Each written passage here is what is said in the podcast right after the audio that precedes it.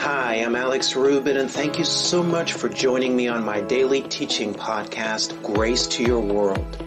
You know, the more we understand God's grace, the more do we find ourselves empowered to change our world and to live the overcoming life. Now, with that being said, let's get into today's message and grow in our walk with Jesus together.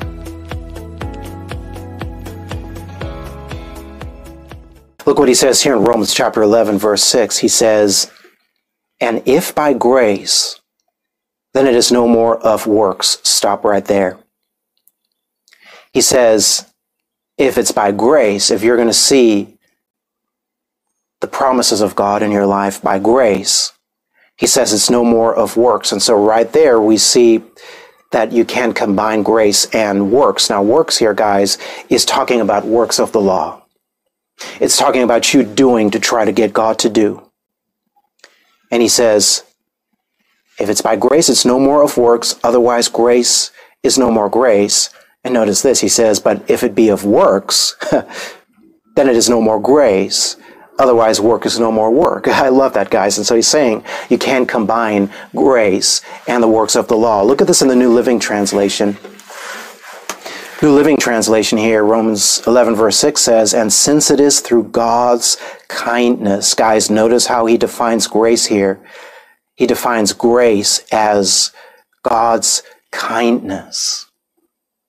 You see, there's a lot of definitions for grace. Grace is unmerited favor, but guys, it is so much more than that. One other way you can define it here is God's kindness. And he says, it is, since it is through God's kindness, then it is not by their good works. For in that case, God's grace would not be what it really is, free and undeserved.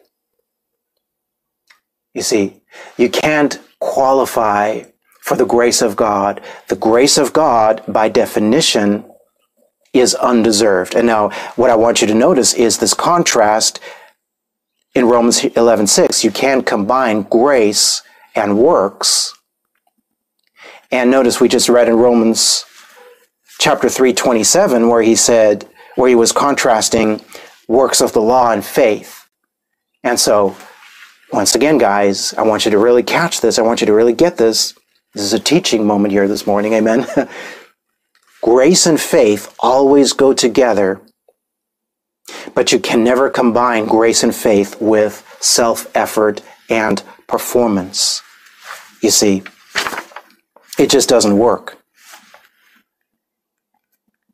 And so now, let's talk about these patterns here for a bit. And let's go to St. John chapter 1, verse, uh, verses 14 and uh, 17. And I want us to really kind of look at some definitions here, also again, on grace, understanding the grace of God. You see, a lot of people think, well, grace is, you know, here's, here's what a lot of people tend to think is that, you know, you as a believer, there's certain things that God expects of you. You still got to, you know, meet certain standards, but but when you miss those standards, well, then God is going to, you know, there's going to be grace for that. But, but that's not what grace is because grace and works cannot be combined. You see, you see, you can't combine the two. And so I want us to really kind of see what grace is. And one thing, guys, I want you to, to really see is that grace is not a curriculum. It's not a subject matter. It is not a doctrine or, an, or a concept. Grace, guys, is a person. Look what he says in St. John chapter 114. He says, and the word was made flesh and dwelt among us. Stop right there. Does anybody know who he's talking about here? Amen. he's talking about Jesus, right? The word, Jesus, was made flesh and he dwelt among us. And he says, we beheld his glory, the glory as of the only begotten of the Father. Watch this now. Full of grace and truth. And so it's Jesus full of grace and truth. Amen. Look at verse 17. Here's the contrast. For the law was given by Moses, but grace and truth came by Jesus Christ. Glory be to God. So, contrast again. Law of Moses on one side, grace and truth on the other side. And what I want you to notice, guys, is that grace and truth go together. Because how many know grace is of the truth? How many know Jesus, full of grace and truth? Uh, Jesus, glory to God, said, I am the way, the truth, and the life. You see, uh, Jesus is of the truth. Uh, Jesus is of grace, and grace is of the truth. You see, God's true nature towards you and towards all of mankind has always been His grace. You see, it's always been his unmerited favor, guys. You see, God didn't, you see, here's the interesting thing when it comes to reconciling the old covenant and the new covenant is that God did not change, guys. you see, it was us who were changed. We were the ones who were changed. You see, what happened on the cross, guys, glory be to God, it changed us. You see, when you got born again, you received a new nature. God didn't change, you see. But we changed, and it's because we were changed by His grace, glory to God. We were changed by receiving Jesus, glory to God. Well, now we're actually able to be in a right relationship with God. Now we're actually able uh, to, to see Him more clearly. Why?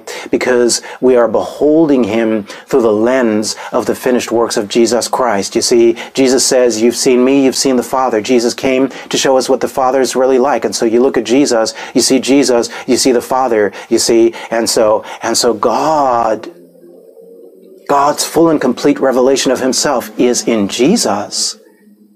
And so Jesus, the person of grace, man, is the truth. And grace is the truth. Amen.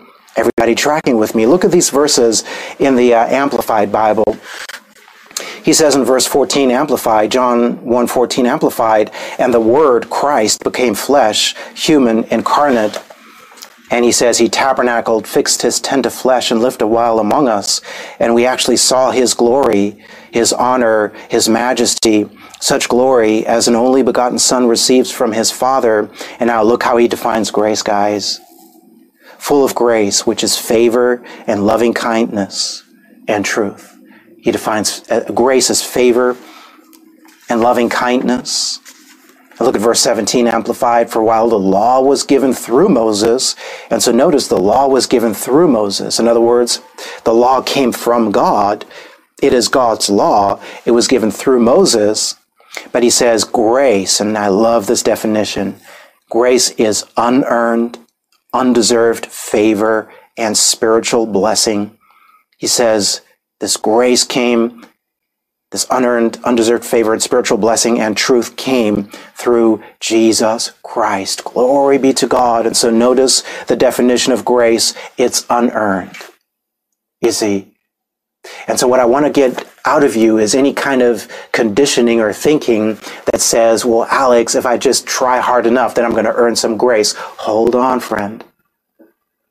You see, you can't earn grace grace is undeserved, man. You can't earn grace anymore than you can make water wet. Okay, you see, uh, water is wet because that's its nature. That's that's just water. Okay, you can't do anything.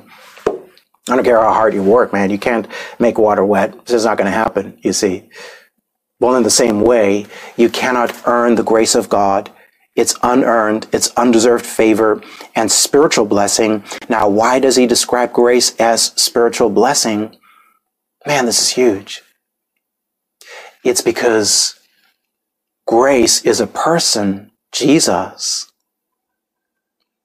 But grace is also a spirit, the Holy Spirit. Glory be to God, the Spirit of grace. Thank you, Lord. I praise you, Lord. Mabukoduyo. And so the Bible says that the Holy Spirit is the Spirit of grace the Bible says that the Holy Spirit imparts the grace of God. We don't have time to turn there right now, but that's Hebrews 10, uh, I think around verse uh, 27 ish, maybe, or excuse me, I think Hebrews 10 29 in the Amplified, he says, the Holy Spirit imparts the grace of God. Now, what does that mean? It's spiritual blessing, guys, because and we're going to look at this some more over the next few weeks and also in our midweek Bible study. The life of grace, guys, is the spiritual life. Glory be to God. you see, you see, the, the, the life of grace is the spiritual life. Why? Because grace is a person, Jesus. Grace is the Holy Spirit. And so watch this now. How many know, guys, that when you got born again, Jesus took, resi- to, took up residence on the inside of you by means of his Holy Spirit? Child of God, if you are in Christ, he's not far off. You're not serving a God who's out there somewhere. Uh, glory to God, I want you to know uh, that he has taken up residence on the inside of you. Uh, glory to God, I want you to know that he is right there where you are right now. Whether you are aware of his presence or not, he's right there with you, you see, uh, because he's living on the inside of you. And so you've got the person of grace. You've got the spirit of grace uh, working on the inside of you. And what is he doing? Well, he's working on the inside of you. He's changing you and transforming you uh, from uh, the inside out, you see. And so the law of Moses, self-effort and performance was all about you serving a God through what you could do, trying to be right with God. That could never work in this new covenant, God said, man, I'm going to take up residence on the inside of you. I'm going to uh, stop being outside of you and I'm going to now be on the inside of you. You see, uh, because in the old covenant, God and man were separated uh, uh because of sin, because Jesus took care of the sin issue 2,000 years ago. And there's no more separation between you and God if you are in Christ. And so he's living on the inside of you now, you see, and he's working in you. Uh, he's changing you. He's transforming you from the inside out. But watch this now. We're going to get into his way, guys, every time that we try to default back into the works of the law. you see, any time that I'm trying to make stuff happen through my own self effort and performance, it's like the Holy Spirit. He's a gentleman. He'll say, well, you know, I'm just going to sit back and let you do your thing, man. You know, yeah, yeah. I'm just going to let you do your thing, and you know, uh, when you when you come to your senses and realize that you need me, well, well, I'm right here. Okay, so just let me know. you see, and so, how many of us guys have done this? You know, you think you got to help God out. You know, you're, you're trusting God, God for something, you're believing God for something, hasn't shown up yet. Man, let's just help God out. Let's just do this thing here, you know, but hold on. Did the Holy Spirit tell you to do this thing? You see, that's really what it comes down to. Did the Holy Spirit tell you to do what you're doing? The grace life, guys, is the spirit led life because what he's going to do, you're still going to do certain things. But remember this, guys, your works of faith are going to be born out of your faith in Jesus. Your works of faith they're going to be inspired by the Holy Spirit, the Spirit of grace, and they're going to be motivated by the love of God. So it's not you trying to get God to do. No, it is you cooperating with what the Spirit of grace is looking to do in your life. And so oftentimes, guys, it's not so much what we're doing, it's what is our motivation behind our doing, you see. And so listen to this here. The law is self-dependence.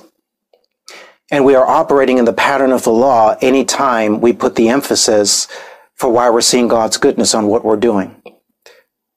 We want to share this with you again. I believe, you know, the Lord is having me repeat certain things because I really think that you hear it and then you hear it again a little bit differently. And I think, you know, that's really how it's going to, you know, you're really going to start to see this. So the law is self-dependence whereas the pattern of grace and faith is God dependence. We are looking to what Jesus has already done, and we receive it by faith, in other words, by depending on Him.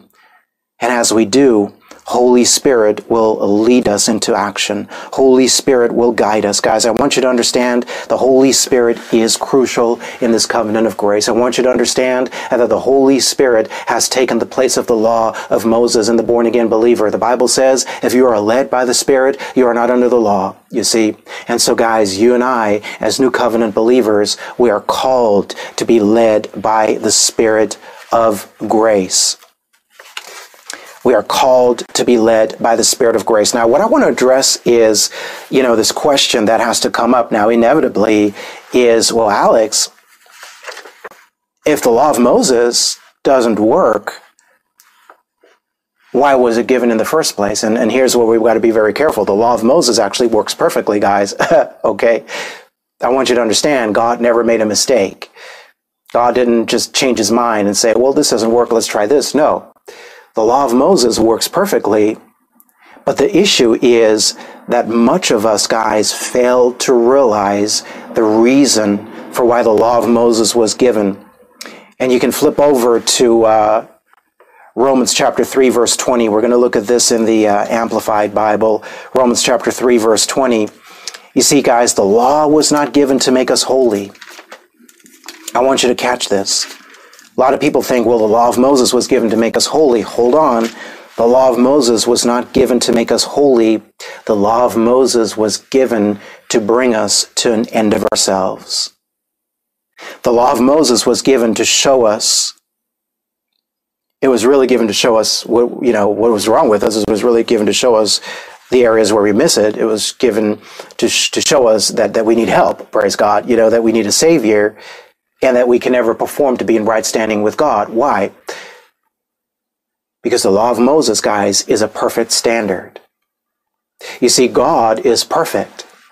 I mean, you know, guys, God is perfect? Amen. He's perfect love, but he's also perfectly just. He's perfect. And so, you earning or deserving something, the definition is that you're meeting a certain standard. Now, if you would if you want to earn or deserve something from God, well, then you would have to meet his standard, which is perfection. And you and I can never do that, guys. And so the law of Moses was a perfect God giving a perfect law to imperfect man to show imperfect man that imperfect man can never perform enough to be in right to be right with a perfect God, you see.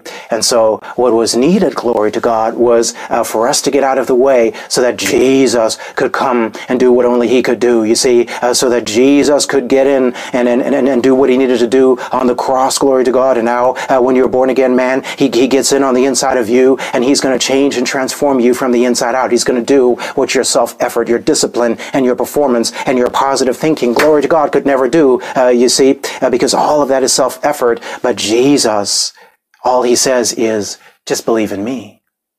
Trust in me. And I'm going to transform you from the inside out. Look at what he says in Romans chapter 3, t- verse 20 in the Amplified Bible. He says, For no person will be justified, made righteous, acquitted, and judged acceptable in his sight by observing the works prescribed by the law. Pretty clear. And remember what we read in Romans 11:6. We, we saw, remember guys, we saw you can't combine the works of the law with the grace and faith that we're living in as a result of Jesus. You see that, guys. And so he says, you can't ever be right with God through the law. Watch this now. For the real function of the law, I love this, guys. There is a real function of the law versus an apparent function of the law. You see, the apparent function of the law is that the law was given to make us holy, but he says here, and guys, this is not Alex, this is not my opinion, this is not, oh, well, Alex, that's an interesting thing you're saying there. No, this is scripture. We're reading this in the Amplified Bible. He says, for the real function of the law is to make men recognize and be conscious of sin, not mere perception, but an acquaintance with sin. And so the law is going to point your attention to what's wrong. Notice this now? When you're living in the pattern of the law, your attention is always going to be on the areas where you miss it. And here's how, how this, how the enemy will use this as a trap. Thank you, Lord. You know, say you're doing really well. And now you suddenly think, man, you know, I'm doing really well, bad. You know, I'm walking in faith. Uh, Alex, I'm seeing all these miracles. Alex, I'm seeing I'm seeing the dead raised. I'm seeing blind eyes opened. Alex, I'm, I'm even uh, uh, feeling like, man, I think I might just be able to walk on water now. Man, I might just go uh, to the beach and I'm just going to walk on that water today, dude. I just feel like I can do it. And so, in other words, in other words, you're doing really well and you're feeling really good about yourself. All right, is what we're trying to say here. Now, here's here's what happens. This is why this is so dangerous, guys. Because the moment you miss it, and I got news for you, everybody's, all of us are going to miss it. I don't care how well you're doing. Sooner or later, you're going to have a bad traffic day. Okay, you got stuck in traffic. Man, you didn't have your coffee this morning. Um, you know, and, and, and all of a sudden, man, it just, you know, you started quoting from the book of Cuss. Okay, let's just put it that way.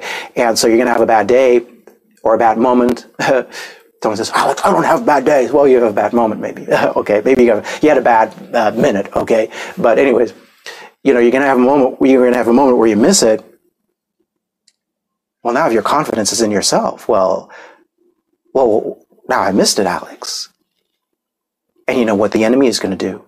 He's going to come in and he's going to try to get your attention on the area where you've missed it. How many guys of you have noticed that, you know, you can have a, a, day where everything just went fine, but there was that one thing that went wrong. And at the end of the day, what are you thinking about? You're thinking about the one thing that went wrong.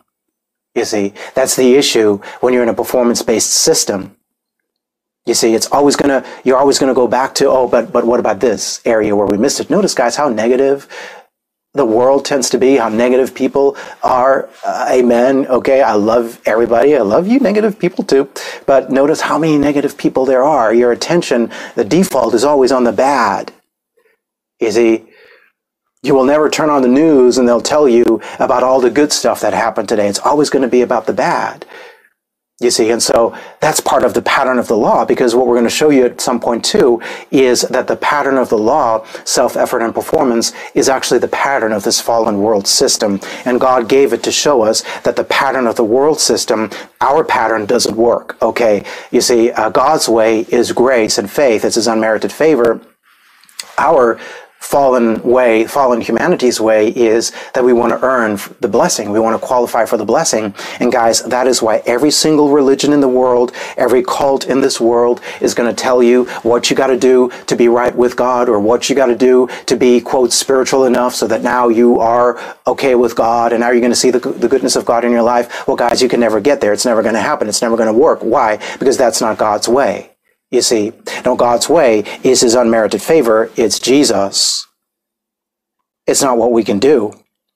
But he says the real function of the law was to make men recognize and be conscious of sin, not mere perception, but an acquaintance with sin, which works, watch this now, this is what the law does, guys, which works towards repentance.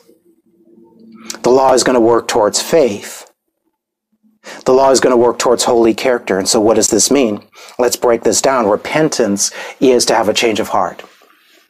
You see, a lot of people think, well, religion has taught us this. They think, well, repent means you should feel bad. Man, I should be, I should feel condemned and, or whatever, you know, or I should say, man, you know, uh, I'm just no good. Man, I just feel so bad about all that I did. Now, guys, there's a place for, you know, when you make a mistake to, to, to realize you made a mistake, you know, but, but, but, but repentance does not mean that you're going to walk around guilty and condemned. No, the word repent literally means to have a change of mind and heart. The word repent means to make a 180. You're going in one direction.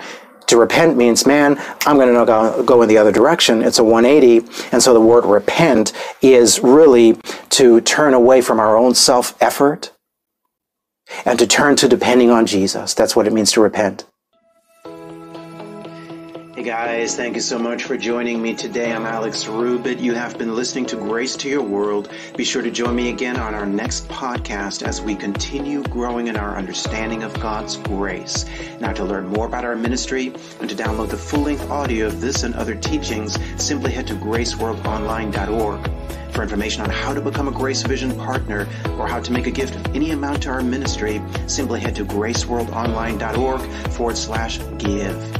And I pray that you continue to see God's grace manifesting richly in your life. And I look forward to talking to you again on our next podcast.